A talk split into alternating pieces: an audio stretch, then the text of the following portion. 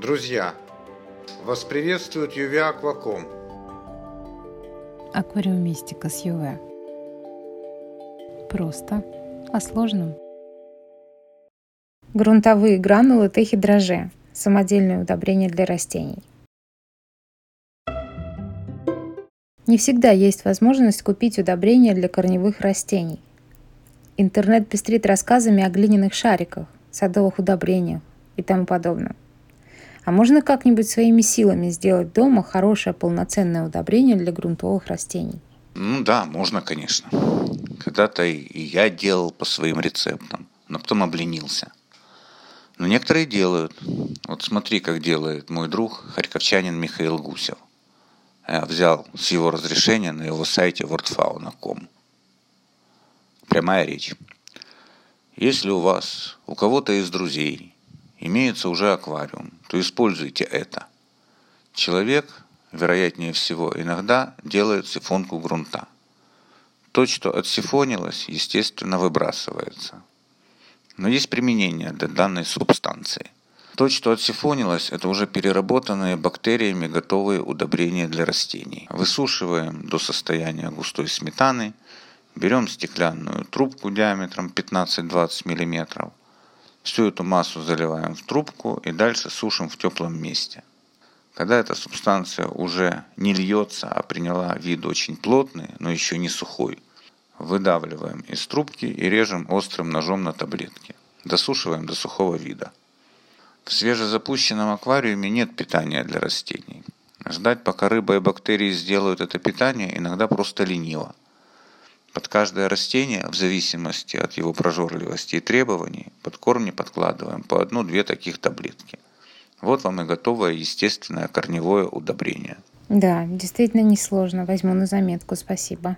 Не за что. А хочешь мои дополнения? Хм, конечно. Маслом каши, как известно, не испортишь. Маслом в моем варианте будет аптечная голубая или обычная глина. Да, в принципе, не обязательно аптечная, по сути, можно любую.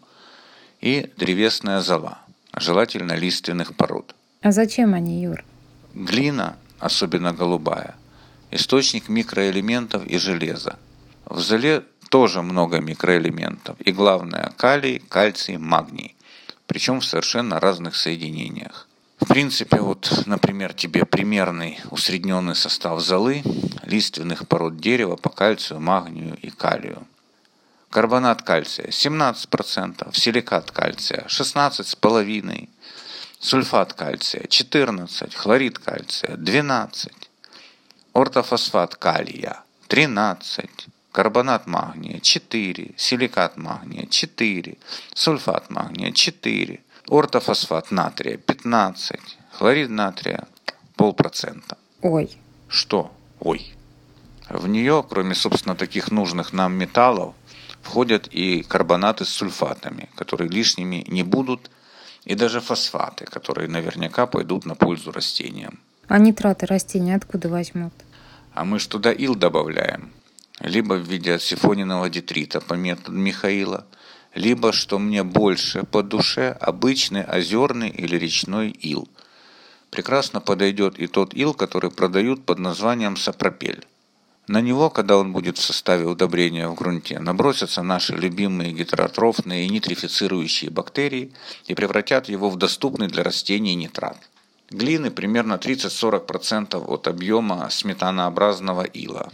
Золы немного – ну, пусть столовая ложка на полстакана стакан готовой смеси ила и глины.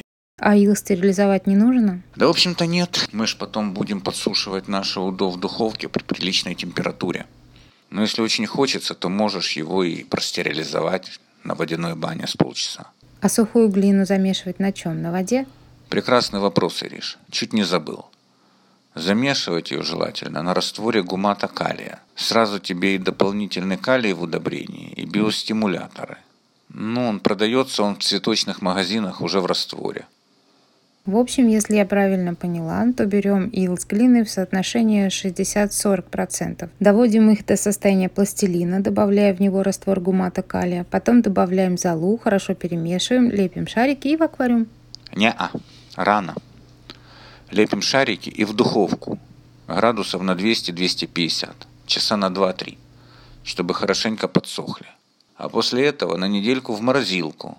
Сухопутные агрономы утверждают, что ил, как удобрение, намного лучше работает, если он перемерзнет некоторое время.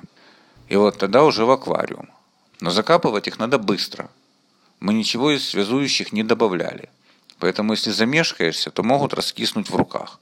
Ну, как и многие из фирменных шариков. Юра, а если после морозилки, когда они холодные, быстро окунуть их в остуженный до комнатной температуры, но еще не застывший желатин? Он ведь безвредный? Желатиновые капсулы некоторые производители ведь даже стартовых бактерий фасуют. Точно. Слушай, прекрасная идея. Он действительно безвреден, через некоторое время растворится и даст возможность удобрению начать спокойно работать. Спасибо за идею, Ир. Хм, а какого размера шарики лучше делать, Юр? Ну, я люблю маленькие. Миллиметров 6-8. А еще лучше шприцом из них таблеток наделать.